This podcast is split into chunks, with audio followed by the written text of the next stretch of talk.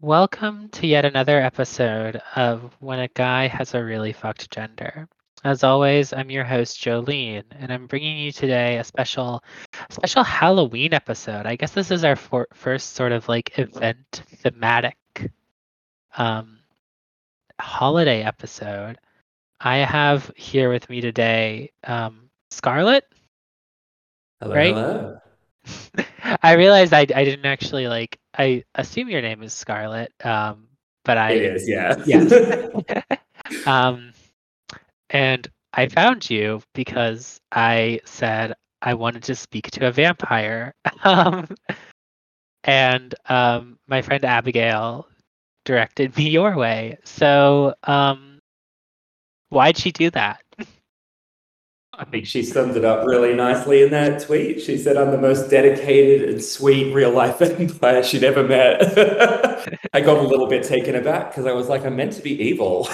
it's, it's meant to be cruelty and malice and nastiness. But no, Abigail is a, an absolute delight. And had my phone in my hand and thought, oh, the time's come. I finally have to go on a podcast somewhere. So yeah, I think that's why Abigail and I have known each other for a bunch of years and uh, lived in the same city before I moved recently. And they're an absolute sweetie. So there you go. My brand works. Yeah. So, what is what what does being a real life vampire mean? Like, what is what is this we're talking about? This can go so many different ways, and I've heard a lot of interviews with people who identify as a vampire. It can be like a bit of a thematic and costumized thing. It can be like a lifestyle or a LARPy type thing. Some like to really incorporate it into their spirituality. In my case, I like consensually cutting people open and drinking their blood. All so right. I'm I'm kind of a traditionalist. Uh, I have a multitude of reasons for why I do it. Uh, I do belong to a lot of vampire communities and such, and it is considered a little bit of a taboo to actually talk about this side of things. But there it is. So yeah, I taught myself how to do it safely. Um, I've had it done to me many a time before I turned, so to speak, over the past maybe like 10 to 15 years. Um, I used to be a very tasty snack. I apparently had some kind of special blood that was very appealing and delicious, but uh, I couldn't really enjoy the fruits of that labor myself. And I think now I kind of understand. So yeah, that's uh, that's the kind of vampire I am. Okay. Hell yeah. Um. So, how did you how did you come to this? I guess like where where does I this can- come from? Like what I can is tell a bit of a theatrical story, but yeah, um, I mean go for it.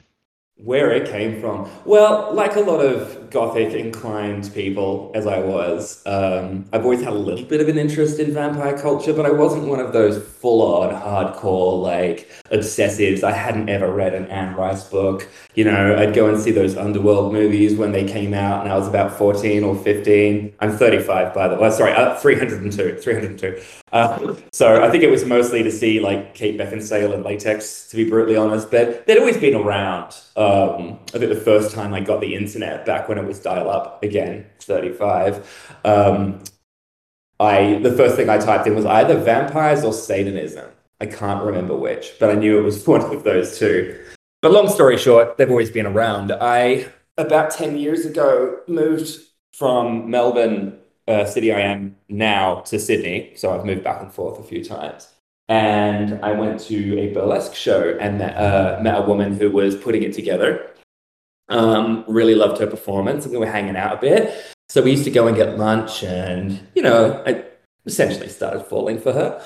Uh, her name was Venus, and I thought that's kind of cute. Like she's kind of a gothic horror burlesque queen. This is I'm into this. This is great. You know, developed a little bit of a crush, and that went further. And I think it was very much reciprocated. And maybe on our second or third date, um, she revealed to me that she was a vampire, and asked very politely, uh, "Did you did you mind if?" Did you mind if I, I fed from you? And I was like, yeah, fuck yeah, why not? I'll give this a go. So we went up the shop and got some razor blades. um, went back to my apartment and uh, she took a, let's just say, a little bit overly eager of a swing and I now have about a nice eight or nine inch scar running down my back from where it opened up. And she very much got what she wanted, but I did have to drive myself and her to the hospital. Um, that was my that was my revealing in that vampires are real. Uh, I even remember sheepishly asking, um, "Are you like actually immortal?" And she's like, "No." but there's certainly something a little bit otherworldly about our kind, which I'm more than happy to go into. And yeah, we've been together 10 years. So she's, oh, she's wow, okay. that's the big reveal. She's my fiance. And um, oh, she really, lovely. yeah, introduced me into the, into the world of vampires. We, we traveled to New Orleans together. We actually got engaged at the Anne Rice Va- Endless Night Vampire Ball in New Orleans, Halloween 2018. Um, met a bunch around the world. It was really interesting. Some of them are, you know, self-confessed like psychic vampires or energy vampires, or some really just love the look. Um, and met a met a few sanguine or blood drinking vampires as we went. Um, and yeah, to get to the rounded point of the story, I spent a lot of time we obviously poly, uh, sort of dating and feeding other people and doing things like that. And uh, eventually it sort of went a little bit wrong. And I suppose the, the needle flipped and I went from, you know, sub to dom in Vampire World and went through an unpleasant turning experience myself around about nine months ago, maybe getting on to a year now. So I'm a little bit of a fresh baby when it comes to vampirism. But I've been in the world a long time. I just haven't had the hunger for as long. Okay. That was a bit of a ramble.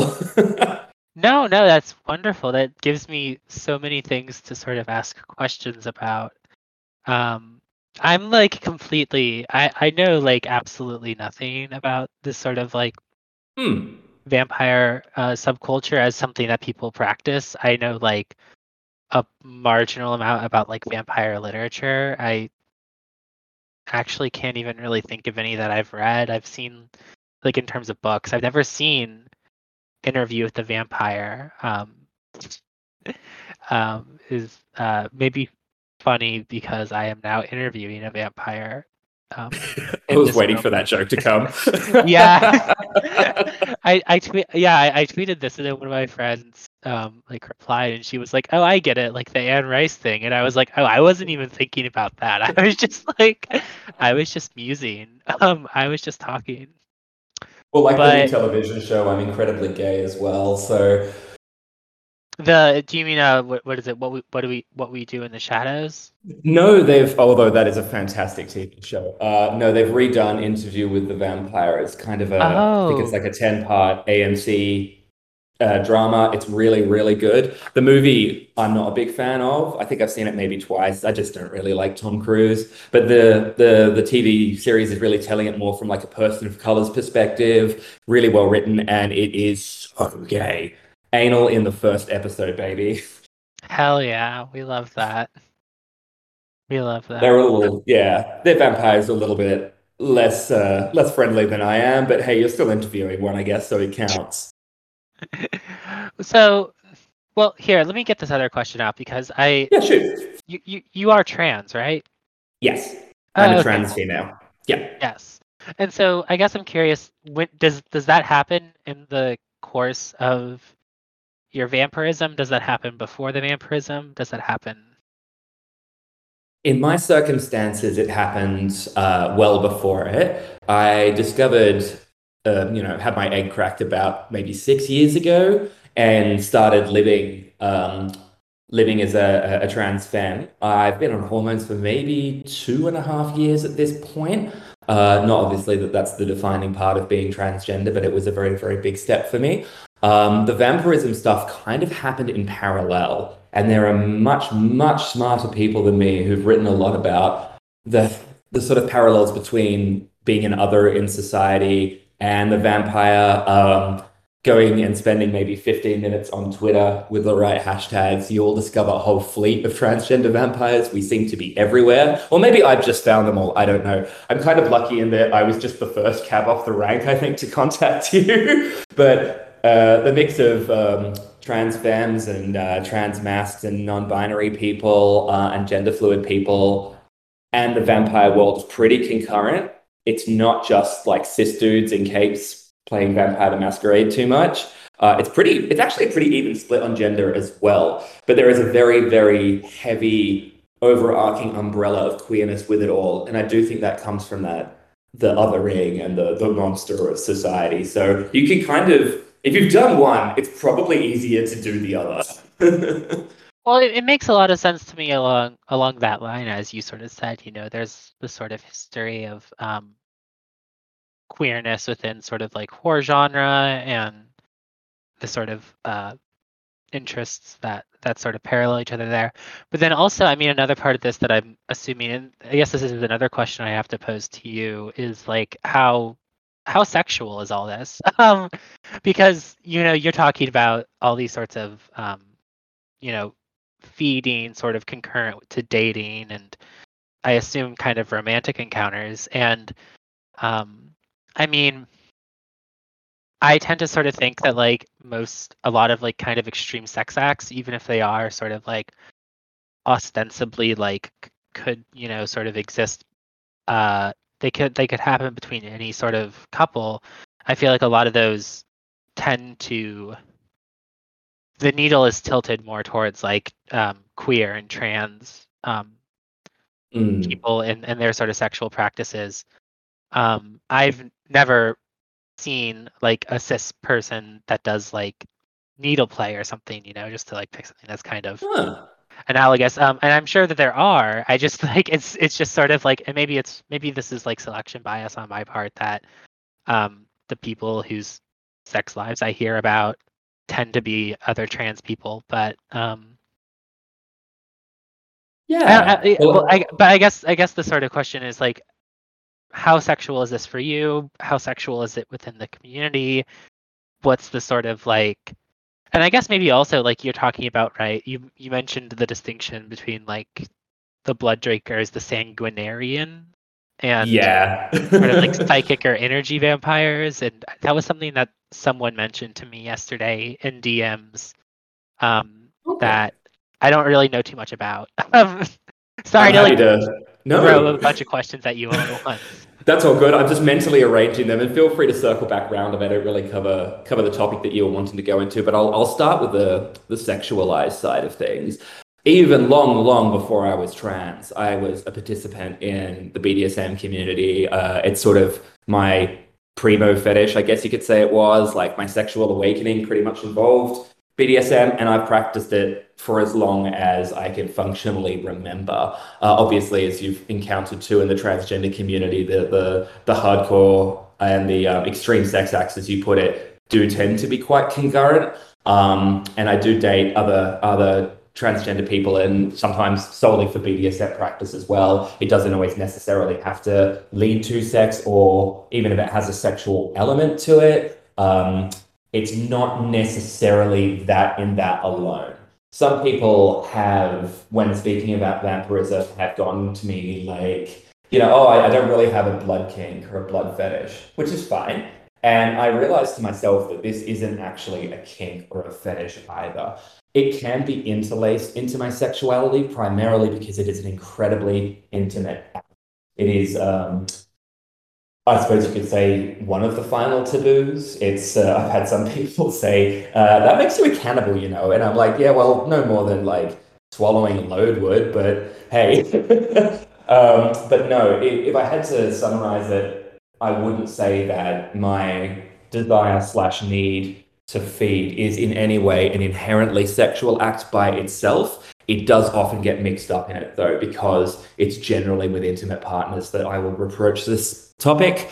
And because of the dangers inherent, like much in the same way that it's a really, really good idea to screen new partners and get sexual health tests to make sure that like no one's going to be um, transferring any any you know diseases or infections that you may or may not be aware of. Much the same for bloodborne diseases. It's not it's not a healthy practice doing this. It's not 100% safe.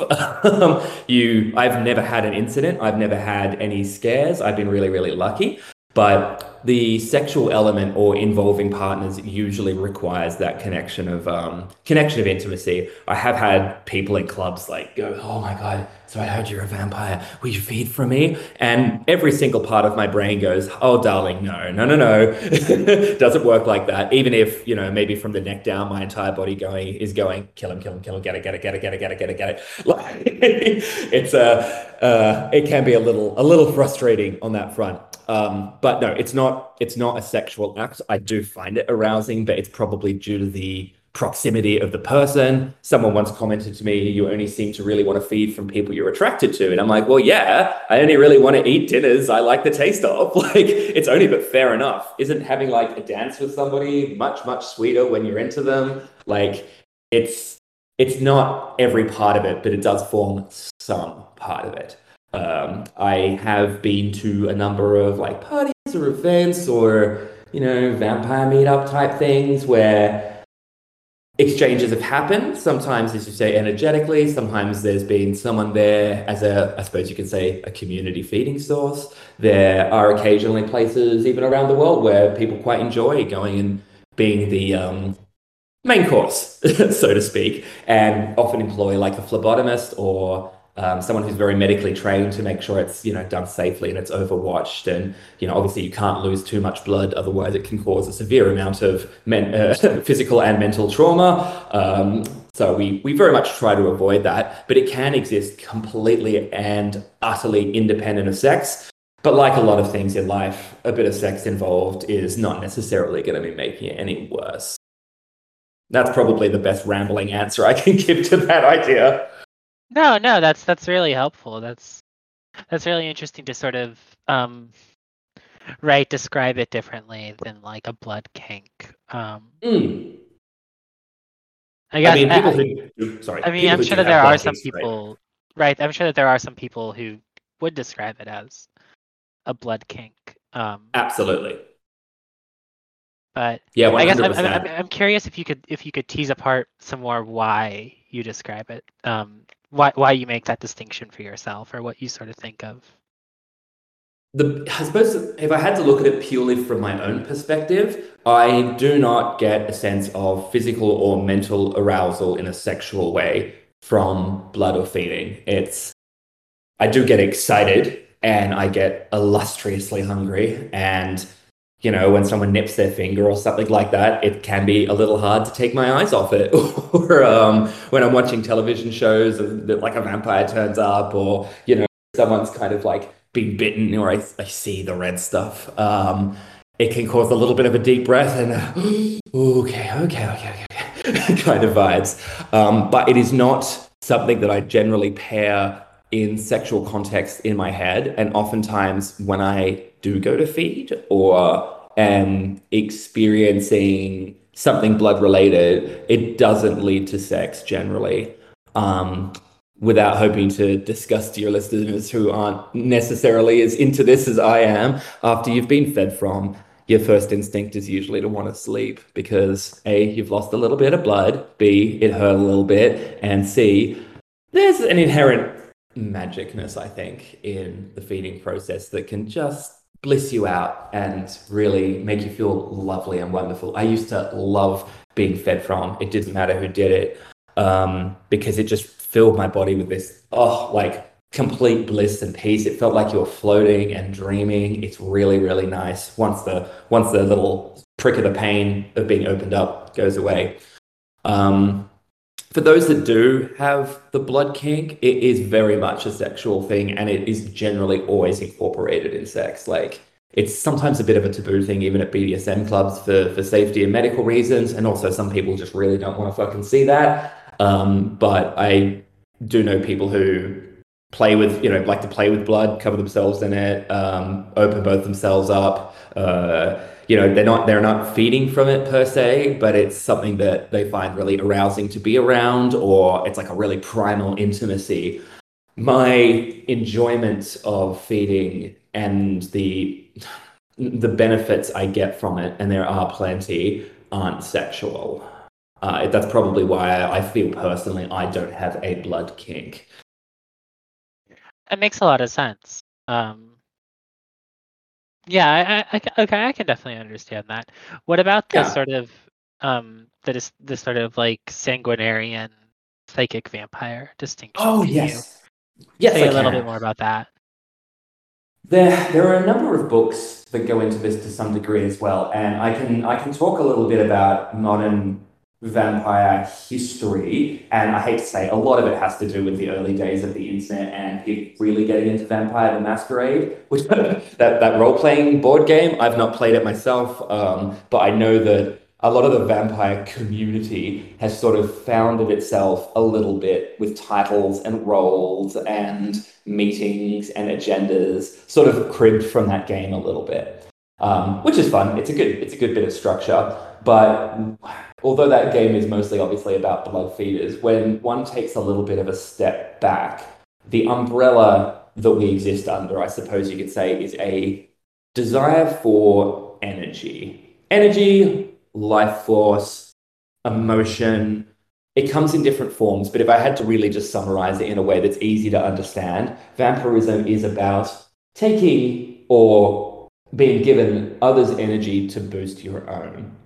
And as a result, as a sanguinarian, I like to do that through that juicy red protein, which is blood, um, the act, the, uh, the the exchange, and even the actual liquid itself. I feel contains something that gives me that. The psychic or the energy vampire is somebody who, rather than feed through that method, has devised a way or found themselves inherently able to pull energy from other people or create circumstances around themselves of which allows them to feed. And there are, you probably hear the term like, Ugh, stay away from that coworker, she's a real like psychic vampire. That's generally referring to somebody who creates negative environments in which to bolster their own ego or um, you know get attention or make the world revolve around them. They may not actually even be feeding from it. It's just kind of a term of phrase, but there are psychic vampires who do do that your What We Do in the Shadows Colin Robinson effect, very, very good. That's pretty accurate. Uh, sometimes people like to do it by being incredibly boring or frustrating or tedious or narcissistic, but it can happen, and I dare say it's probably a little bit more ethic, ethically to do so, to feed off positive emotions.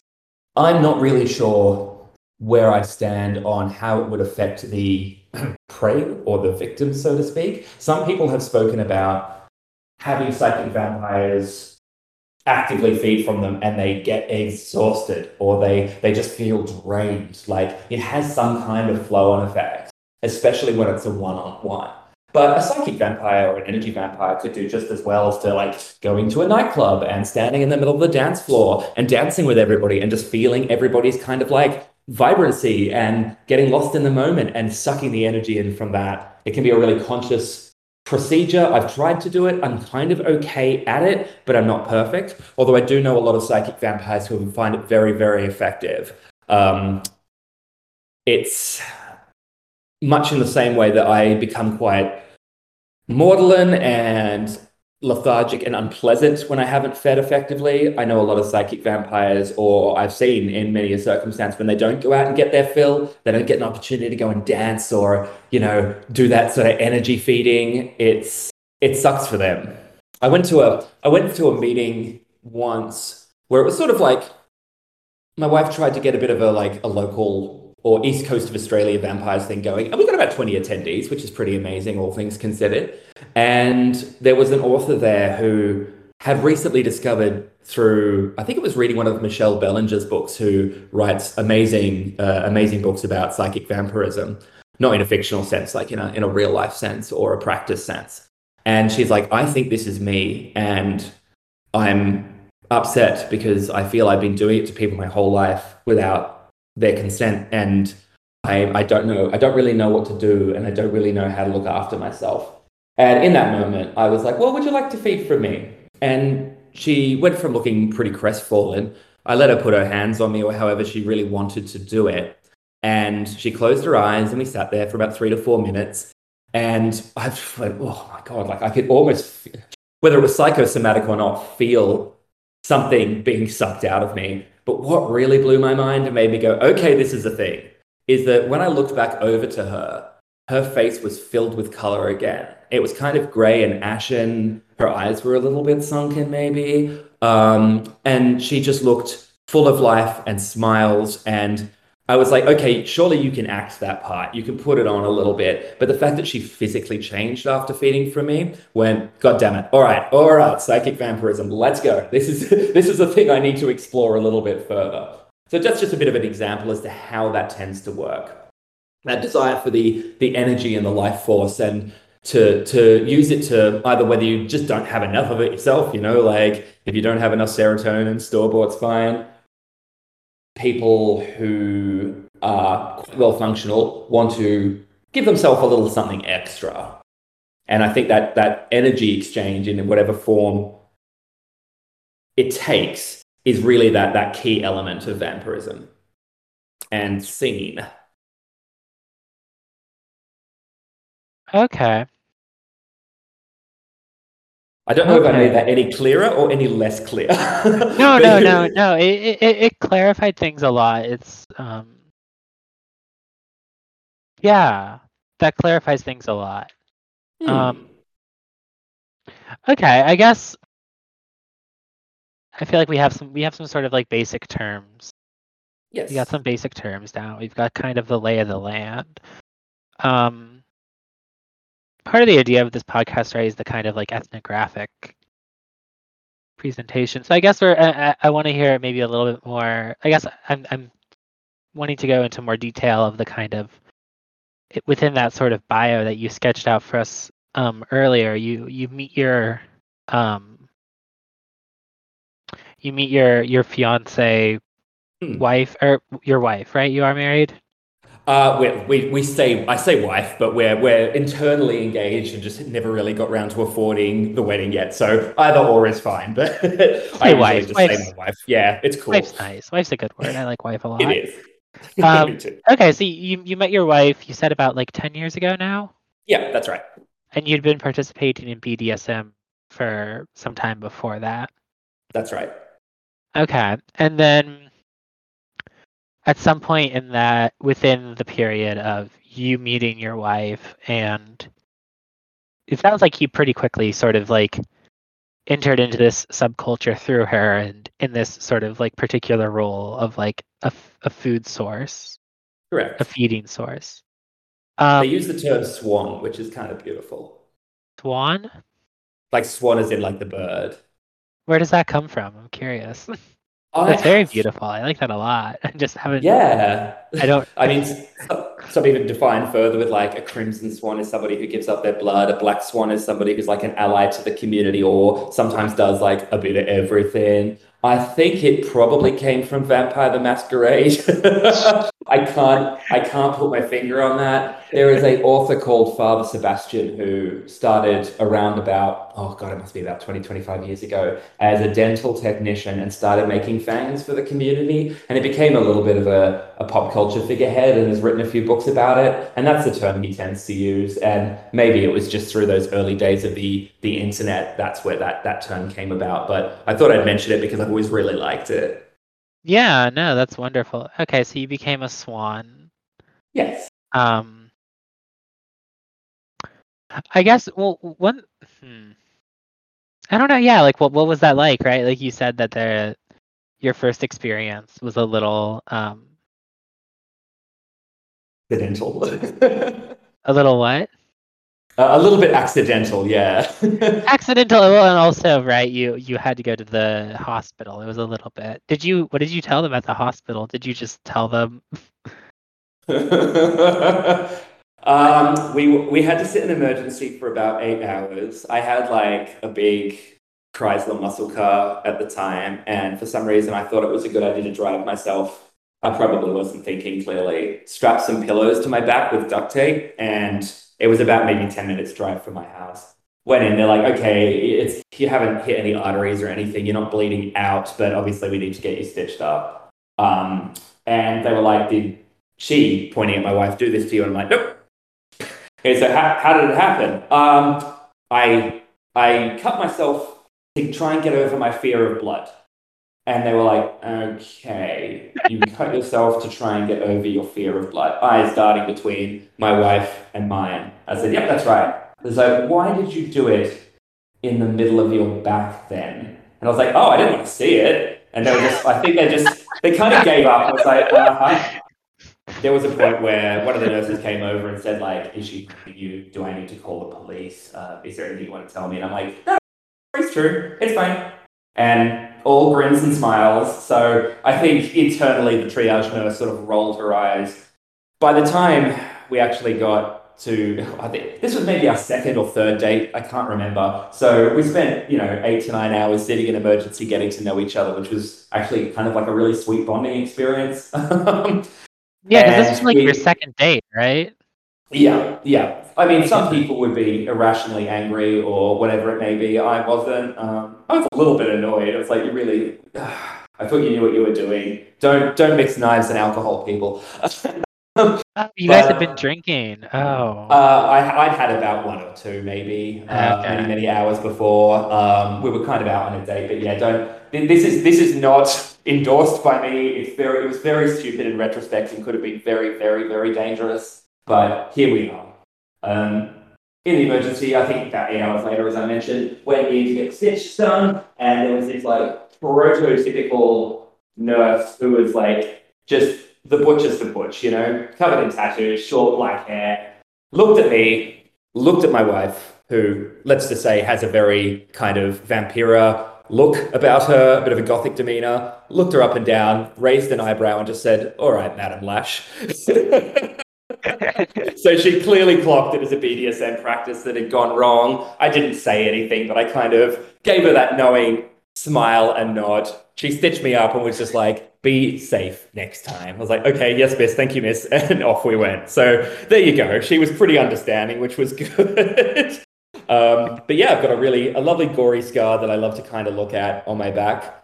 If you look at the front of my chest, um, in the right light, or if I kind of stretch the skin out a little bit, it's really taking form now that I've I've grown quite large breasts. Uh, you can see every little cut and every little incision that I have made on myself or had been given to feed other vampires.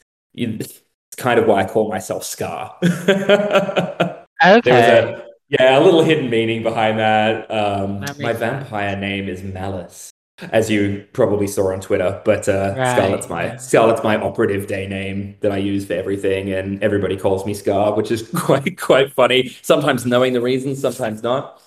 Um, so that's what really you know brought all that out. I actually don't remember what the question was now. I've told that anecdote. oh yeah, I mean it was. I literally just asked about the, more details about that first experience. So no, yes. this is great. Okay, so what then um so then you sort of the the the, the next sort of major um occurrence or the next sort of point on the timeline that I have um that you've you've sort of given me I guess is is you coming out as trans and then mm. you said that that sort of happens 6 years ago? Uh yeah. Yeah I'd say that's about right. I I was one of those people, and I know this is like the classic story that like has memories of me saying from like as far as I can remember back, I wish I was born a girl. you know, da, da, da, da, da. I remember laying in my bed with my like first girlfriend when I was like 13 or 14, and I remember the sun beaming through, and we were just like chilling out in bed, not really doing anything after school. And I remember just looking up, being filled with the warmth of the sun. Ironic now when I think of it, uh, vampirism and all, and just remember saying, ah, I wish I was a woman. And I just got flushed with euphoria and, you know, went about my life. Come about 25 or 26. Um, my wife started dating someone she met on like Tinder or Grindr or something like that, um, who was trans. I didn't I didn't know, and she didn't really know. She was like a punk drummer. Um, they went out on a couple of dates and whatnot, and then we kind of all met, and I sort of saw her a few times and fucked a bunch and all that sort of stuff. And yeah, it was eventually like, oh, and encountering another like a trans person so intimately, and I suppose you could say like I didn't really have too much of the way of exposure, even though I lived in the city, or at least you know exposure that I knew about. Um, I was like, oh, this is what I fucking am.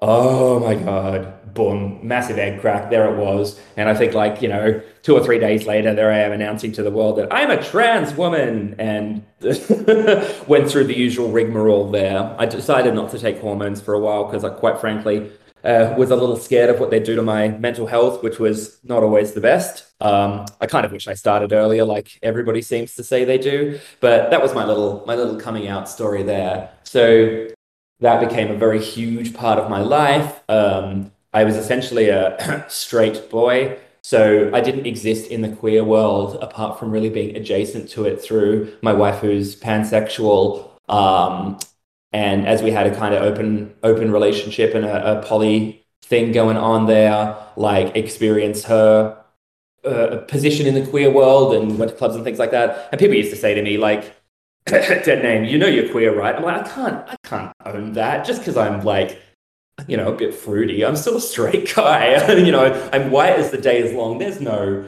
there's no like discrimination I'm experiencing. I'm at the I'm at the sort of, you know, the top of the normality food chain, so to speak. They were right. I was just very much either in denial or in the closet. But uh, yeah, when that when that crack happens, I was like, no, fucking queer, baby. And yeah, here we are now. okay, no, that's really interesting. So that makes a lot of that, that that's it's so interesting how other people can see that before. Um, Isn't it? Yeah, it it, it bothers me. it's like, why didn't I know? It was obvious. It was so obvious. Ugh. Yeah. Okay, and so you sort of you, you had a kind of period of yeah, right. There's there's a sort of um I mean it sounds like there's a there's a sort of you you have the kind of um the fear of uh, you, you had concerns about your mental health and mm. um, hormones and transition for a while, and then you decided to give it a go. Yes. Um, right, and that's always it's always interesting to sort of um, I don't know all, all the things that kind of go with that, and sort of um, bringing transition into like sort of mundane mundanities and and sort of just like yeah. oh yes I, now I am like existing in the grocery store as a woman. yes, exactly. right. Uh, as opposed to sort of like the other ways in which you you know privately do womanhood. Um, prior to yeah of, i guess like what i don't know i there there there i don't really have a good way of of talking about this i had in my own transition like a kind of sort of similar period of um, I wasn't really concerned about my mental health with uh, hormone transition. It was more logistic problems and things like that. But the um, yeah. I don't know the, the way I think about it for myself is it was when I started taking my transition seriously. But um, I wouldn't use those terms for someone else without their um, without them offering those terms or without them at least assenting to them. But yeah, I feel exactly the same way. Yeah. but this is all sort of preamble. I don't know. I'm I'm curious. Was there is that you said that there's a lot of trans people within the sort of vampirism, hmm. Um, right? Yeah, yeah. Uh, I like. I made it. Hmm, some people at vampirism is very very private. It's probably a good idea in a way to keep it a little bit to yourself, maybe. Um, oh, if I'm I'm a very theatrical and over the top and kind of a mouthy person, if you can't tell already. And I just like was so excited when I I turned. It was a very unpleasant experience to to go through that little transition into starting to develop the hunger. Um, I really didn't have a nice time, to be honest. Uh, it, it took a physical and mental form I did not enjoy. But once that had settled and I kind of was like, okay, yep, this is who I am, much in the same way with my transition, I went for it fucking hell to leather. And like you know my my slack handle is you know scarlet the vampire. It's like i exist in like twitter and instagram with that because i do sort of hold it partly as a flag to identify myself to the rest of the community and partly as a flag to kind of hunt with a little bit uh, people who are interested in vampirism or are curious or you know wonder if real or not or i've always fantasized about the stat taking me. They're primo prey baby. Like they're the ones that are going to be like yeah i'm i'm down with this. Okay let's let's like have a little bit of a talk and maybe we'll see if it's for you. And I'll describe the process and you know if they're up for it and I'm up for it we can maybe engage in some kind of a, a feeding arrangement. Like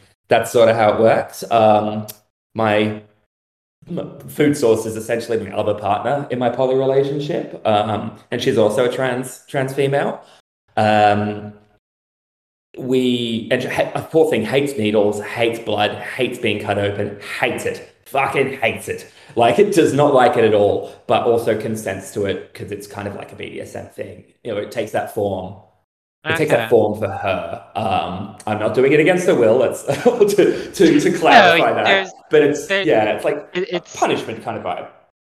Oh, okay, interesting. Yeah, there's there's certainly a yeah, I, I, I understand within the sort of realm of BDSM and um yeah, I don't know. There's there's layers of sort of dislike and liking the dislike and, and so on. Exactly. I'm trying um, to say it in a way that makes it like it can be hard to clarify that and speak about it in such open terms without it literally sounding like abuse. But as you know, from from that BDSM context or eh, liking something that you don't like or not liking something that you do like kind of vibes, it's very much it sits in that for her. Yeah. Okay, then that makes a lot of sense. So hmm. You've mentioned a few times that like your experience of turning was very unpleasant. Um, tell me a little bit more about that. Yeah. This sort of snuck up on me. I I don't really I don't really know why it happened. I really, really liked being a swan. I loved it. It was great. Um, my partner had moved a little bit more towards the psychic vampire world um, and felt less of a need for blood. Um, but we've had many times where I've I've offered and exchanged, or you know, we've had little at-home vampire orgies and things like that, uh, which is really really a thing. Um, some of my favorite pictures in my photo roll are from that era, but very, you know, can be a bit messy and a bit gory. And I kind of love waking up the next day and like seeing my chest all covered shit. It was like very, very pleasing to me. But I've read in a number of books that there seems to be something. I'm going to work out a way to describe it. Sort of like they call it sympathetic vampirism. Like if somebody is fed from a lot, say you have one thrall, prey, food source, whatever you want to call them, um, and you're taking a lot from them constantly, they, in a sense, will start to seek out vampiric practices subconsciously to try and top themselves back up again. I don't know if that's the case, and I don't know if that's what's happened to me. But whether in the more traditional sense, like uh, fiction wise, you know, like if you're nearly dying and then the vampire gives you a drop of their blood, you will become a vampire, or you just, like, if they don't do that, you just bleed out and die. That's kind of like the fictional way it works. I'm not really sure that happened to me. I think it kind of did at one of the parties, maybe. But the unpleasant turning experience was I had a I had a dream, and this is so cheesy, so so cheesy. But it, it, I don't know if you're familiar with that video game BloodRayne. I'm not. Does that mean anything? Yeah, it's it's like it wasn't a, a, a not very very good 2000s kind of uh, Nazi hunting, half human, half vampire. It's this really hot latex clad redhead, like kind of Bayonetta vibes. Very very but she appeared uh, in my dream. Yeah. Yeah, that kind of yeah, that kind of look. They made some crap Uwe Boll movies about it, like which had nothing to do with the game. Very very silly. But she took that form in my brain and sat down with me in a, in a dream and said, "Hey, sorry, Scarlett, you're one of us now." And I woke up and like, that was a weird dream.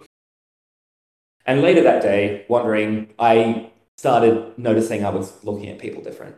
Um, I was thinking about blood a lot. Like people would be passing by me in the street, and I was like, they taste like, ah, I could really, really feel an odd urge here. And it kind of clarified over a few days. But I remember saying to my wife, um, I think I am developing the thirst for blood. And she sort of raised an eyebrow at me and was like, yeah, okay, maybe, maybe. You know, you might be, you might not be, might just be a thing. Let's see. Uh, and kept a little bit of an eye on me. It just got real bad. Like, I couldn't stop thinking about it. It was like my brain was just like that scene from the fucking Shining, you know, like blood, blood, blood, blood, blood, blood, blood, nonstop all the fucking time. And people would just like walk past and I'd just be like staring at their neck. It's so cliche. Oh my God. But it's kind of silly when I think about it. But it's just like that, I couldn't push that idea out of my brain. It just stayed there.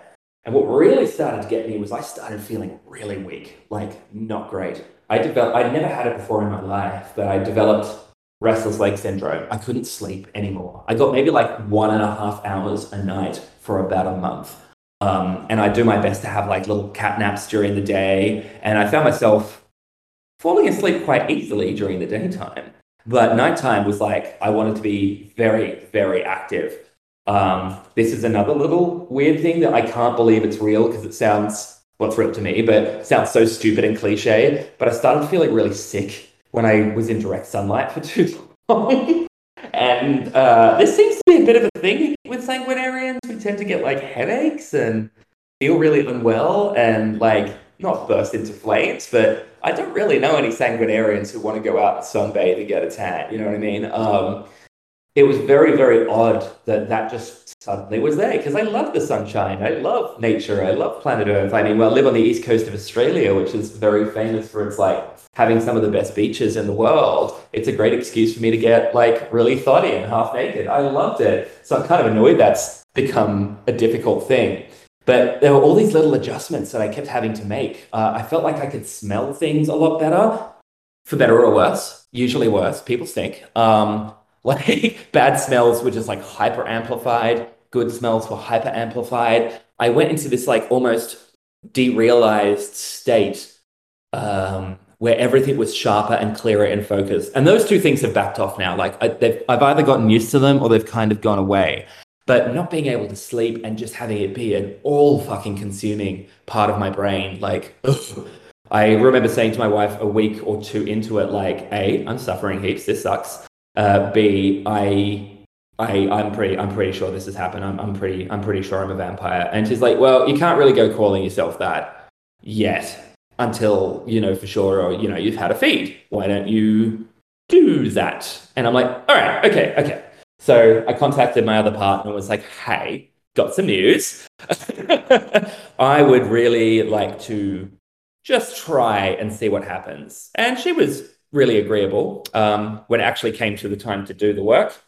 Uh, I, I used a very, very small sterilized Warhammer craft blade that I bought just for the purpose to make a little little, little crosshatch crosshatch uh, nick to, to kind of make like a tiny little game of noughts and crosses sort of thing to suck the blood from. We were watching Let the Right One In on TV because I was just like, this vampire, look, see, cool. Um, and it took a very long time for her to kind of settle and actually let it happen. She'd sort of like get really, really close and then go like, "Oh God, no, no, no, no, don't, don't, don't, don't, don't, don't, don't." And I'm like, "Come on, sit down. You call yourself a sub. Come on." and like we sort of, it became a bit of a game for a while. But then she's like, "Yeah, okay, let's do it, let's do it, let's do it," and it did. And I was like, all right, here we go. This is going to be gross. Blood tastes disgusting. And I latched onto her body and sucked her fucking soul through her skin. It was relief, is the best way I could put it. It was like, I don't want to have to use a drug term, but like when you have a really, really good line of cocaine, maybe, and it just feels like the stars have opened up and you're just like, oh, okay, yes, right. It was like that. It blood didn't blood doesn't taste like blood anymore to me. It's kind of like um like a sweet liquid, like someone's run sugar through water. Maybe it's you don't get that irony, coppery kind of gross, like bleh, I've been sucking on a penny kind of flavor. At least for me, that went away. And yeah, I was just like, this is fucking delicious. And I just kept going and going and going, conscious, of course, of the fact that I didn't want to take too much. Um, and she fell asleep in my arms, which was really, really sweet. But after that moment, I knew through having experienced it, going through the motions of what I thought was happening to me, the blood went in. I felt much better. It had to walk away going, ah, shit, I'm a fucking vampire now. Great. uh, better incorporate that into my life. That's gonna be that's gonna be an exciting new chapter, isn't it? And yeah, there we were. So that's kind of my turning experience. But yeah, it was really unpleasant. And if I don't feed for a couple of weeks, I find I've got about a fortnight window, I reckon, before I start getting really lethargic. Um, I notice my mood will drop. I can become quite like snippy and a little like really hypersensitive, like cry at nothing or get like angry for no reason. Um, and the restless legs come back, which is something that always kind of signifies to me that it's time in that I can't sleep again. I, I like lay awake vibrating like a, you know, a doxy wand. I cannot rest. And it's just like the, the, the thoughts of need to do the dishes. What's happening today at work? I should call my friend back. I wonder how they're doing. Are all replaced by get blood, get blood, get blood, get blood. So that's sort of how that works for me. Okay, so t- you you have about a about a about a, a fortnight. What's a fortnight? Is that like ten days? Oh, two weeks. Yeah, two weeks. Sorry. Um, Okay, probably one of my weeks. probably a very English idiom that one. So like two to three weeks without feeding. I think I start to I start to get a little bit funny. Okay, and okay, and so when you began, do do you still sort of serve as a food source, or is that is that sort of Ah. not a thing? Do you is is the does the, are are there switches um in this, or are people versed, or is this sort of Diverse. I like that. That's cool. Um, look, I don't. Uh, something went a bit funny, and I've tested this theory with uh, a certain sanguinarian I'm very, very close to. Um, I was like, okay, will my blood still be any good? No. Is my energy still nice to feed from? No, it's not. The, the words my wife used to describe it was like, you were like, you felt so colorful, and now you just feel like black just big old void of black. And I was like, oh, wow, that's interesting. Vampires do feed from each other, but I just don't think it gives the same kick. is the best way I can put it. It becomes more of a like a fun thing or a sexy thing. Like, you know, two vampires fucking inevitably ends up involving some kind of blood play. Um, but I just don't think it quite scratches the itch. Um, and I imagine that feeding from other vampires would probably uh, it just, you know, it can be nice, like going through the motions and everything, but it just doesn't seem to give the same joy as human. If you if you want to if you want to segregate the idea of being a vampire being not human anymore, um, yeah, it just doesn't. It just doesn't. It kind of sucks. Like I kind of wish I could still verse. I really miss swanning. I have lamented a bunch of times to wifey and people around me. It's like, oh, I didn't want this. Like I liked work. I liked it. It's like a sub being forced only to top. it's like, oh man, I'm still doing BDSM, but I kind of want to be on the other side of it. Like, I do miss it a lot. I mean, it's just the way of things. So I've gotten used to it and thought, oh well, that's that's my lot in life now. That's cool. I will make the most of it. Um, but yeah, it's funny giving up that sort of giving up that side of my life was a little bit of a blow. Yeah, it sounds like it. I can definitely understand why it would be. Hmm. Um, yeah, that's unfortunate. Sorry. Oh, it's fine. I, I trust me, I'm not suffering that much. It was just a little bit like, oh, that's a shame. Oh well, put that on the shelf. I had I had plenty of time and lots of fun, so I'm not um you know crying myself to sleep over it. it's nothing to Yeah. it's nothing to be sorry for. Like you said, it's another chapter. Yeah, I get to experience things from a different perspective, and if that's not what life's about, I don't know what is. Yeah. Yeah, exactly. That makes a lot of sense. Okay. So, hmm. I'm trying to think what questions I still have. Um, I don't know. Tell me a little bit about like what goes into doing this safely. I'm I'm I'm really curious. I don't know. Um, Okay, like, like it, it- it's kind of I look at it with BDSM terms because I find they're quite good, so I might use those to some degree. but like safe, sane, and consensual is a very, very important part, even if the consent is consenting non-consent. Um, I mean, like everybody loves the idea of being taken well, maybe not everybody loves the idea, but like vampire culture loves the idea of like being taken against your will and, you know, being entranced and the fangs going in and like, oh, like a powerful experience. And I was so like betwixt and helpless to this infinite creature. I mean, it's hot. I love that. But obviously, when it comes to the practicalities of this, that is not how we do things. So, what I would consider the three tenets of having to do this safely is number one, remembering that it is not safe. It is not inherently safe to do so. It is, I suppose you could say, unhygienic or unsanitary. It is blood. Other people's blood can be a biohazard. It's like not, you know, you, you can transfer bloodborne diseases. It is a risk you have to take into bear, much in the same way that people are like, you can practice safe BDSM, but things can go wrong. You know, like knots can overly tight. You can get a nerve pinch. You can, you know, like I have a few injuries from doing BDSM over my life. The scar, one of them. um, like you know cricked necks and i lost feeling in a finger for a while which is kind of hard because I, I play like synthesizers and i'm a musician so it took a while for that nerve to repair. Things can go wrong no matter how well you try and do it. So keeping that at the forefront of your mind is very very important.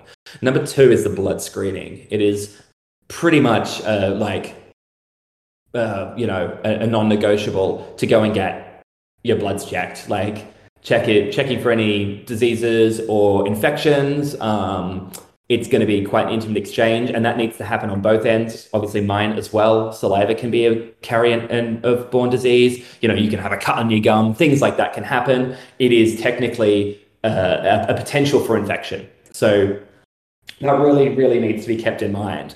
The third is making sure that when the practice is being done, it is done as sterile as possible and proper aftercare is given emotionally as well as physically.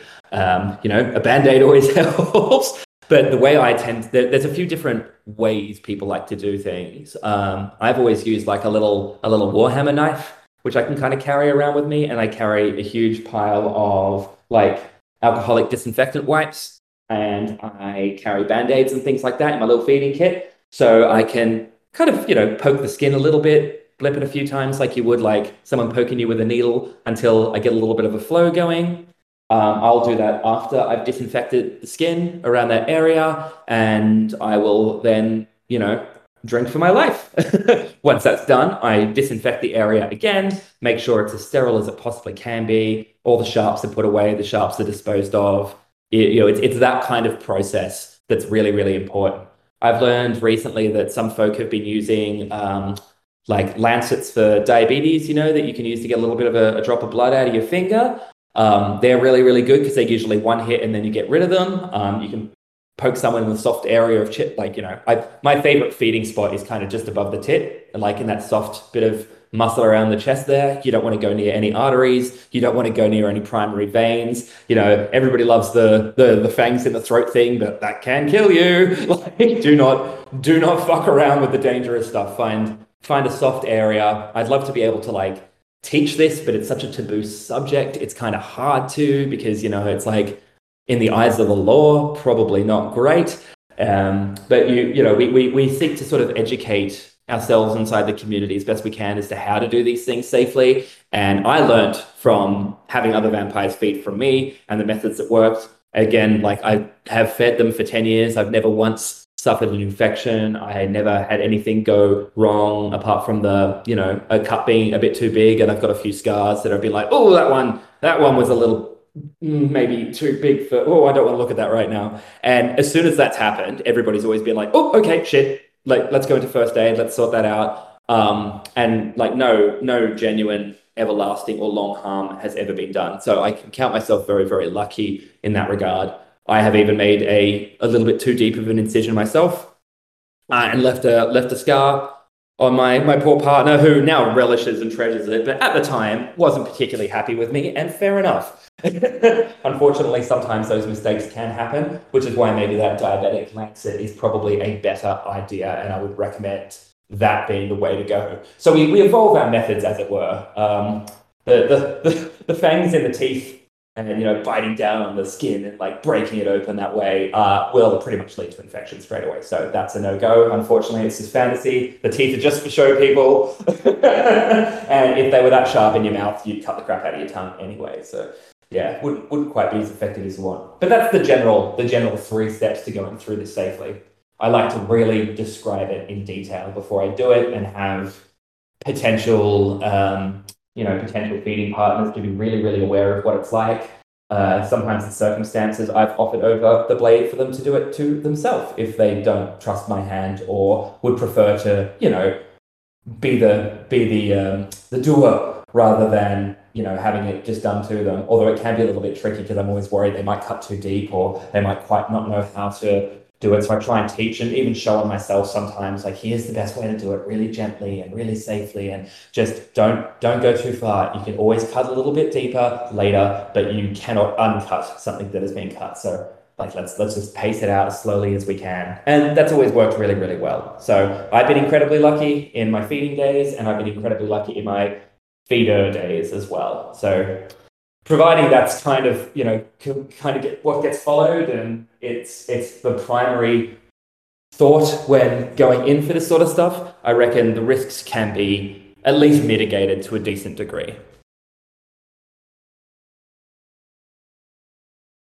okay yeah no that makes a lot of sense i'm curious how long was your mm-hmm. wife um doing this before she uh met you and you guys began she tells me that she never turned. She was always, it was always there. She was born with it. It was always been a part of her. Um, it's been a part of her. Like she's an artist, so her artworks, her interests have always kind of centered around that and spirituality. Um, I actually don't know for sure. I believe that she started in her middle teenage years. Okay. Yeah. Interesting. Interesting.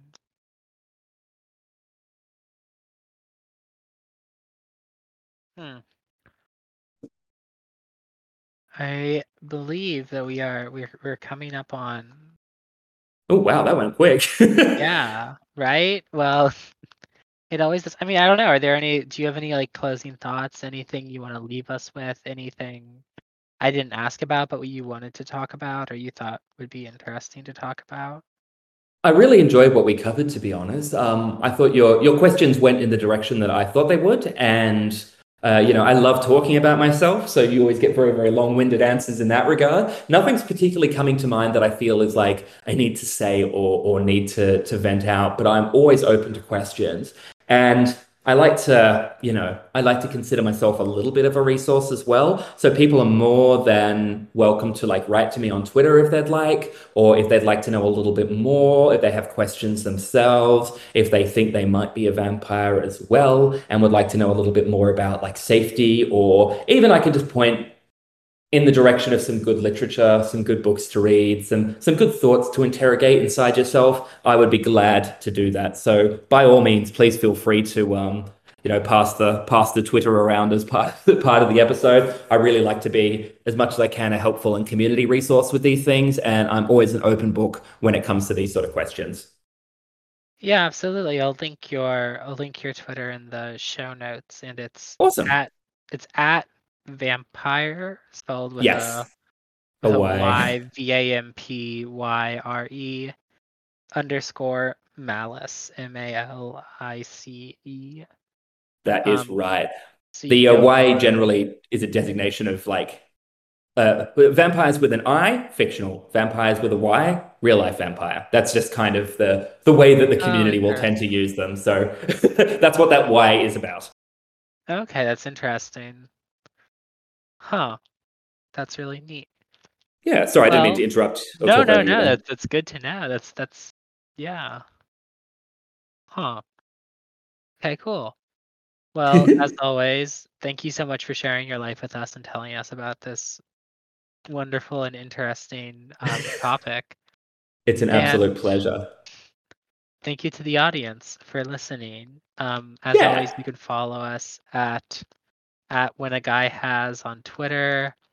Um, you can donate at the Ko-fi link on there. We're also I'm in the process of building a website for the show, and one of my goals is to have transcripts for all the episodes made. My current plan is to essentially um, do this by a combination of um, automated processes and then to, to do like a sort of first pass transcript generation and then have Hmm. volunteers clean them up. Um, so if you are interested in volunteering, please reach out to me. I'm gonna sort of work on putting together the process for that in the coming weeks. Um, and yeah, as always, you can reach out to me if you uh, have a fucked gender and be interested in coming on. You can, I don't know, share the show with your friends, rate and review it. I don't know, all the stuff you're supposed to say at the end of a show.